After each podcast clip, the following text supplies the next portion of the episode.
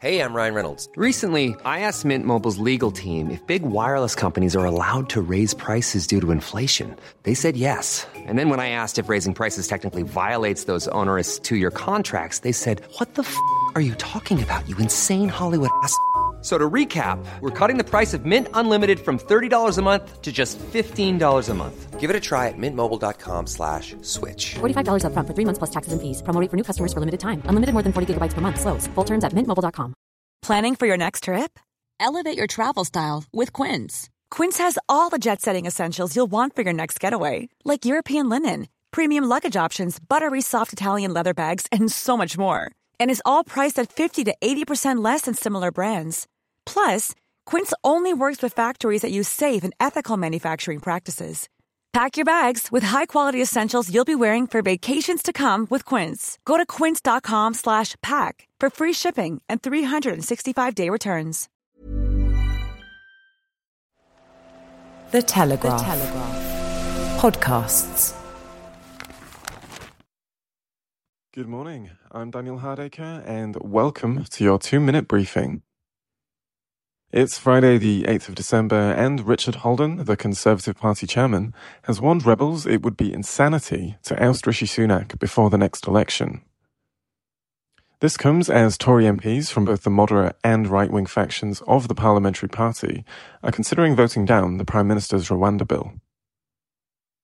With the working Tory majority in the Commons now just 56, and the Labour Party planning to vote against the bill, only 29 Tory rebels, in theory, are needed to force a defeat on the government. Next. With soaring house prices placing homeownership increasingly out of reach, the Bank of Mum and Dad is behind almost half of first-time home purchases by buyers in their 20s. And this is according to analysis of official data by the Institute for Fiscal Studies. A total of 45% of new buyers aged between 20 and 29 said they received loans or cash gifts towards their first homes, to the tune of an average of £25,000. Finally, Boris Johnson has suggested that the real origins of COVID are yet to be discovered as he concluded his evidence to the public inquiry into the pandemic.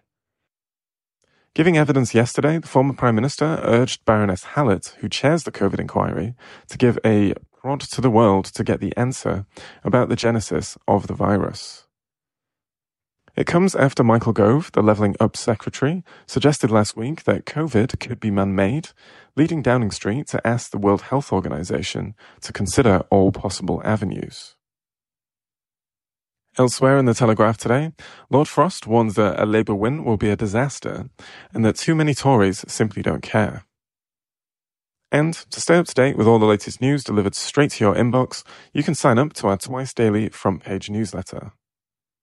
For now, that's all from the Telegraph until your next briefing this evening, which comes from Joshua Hughes. Hey, it's Danny Pellegrino from Everything Iconic.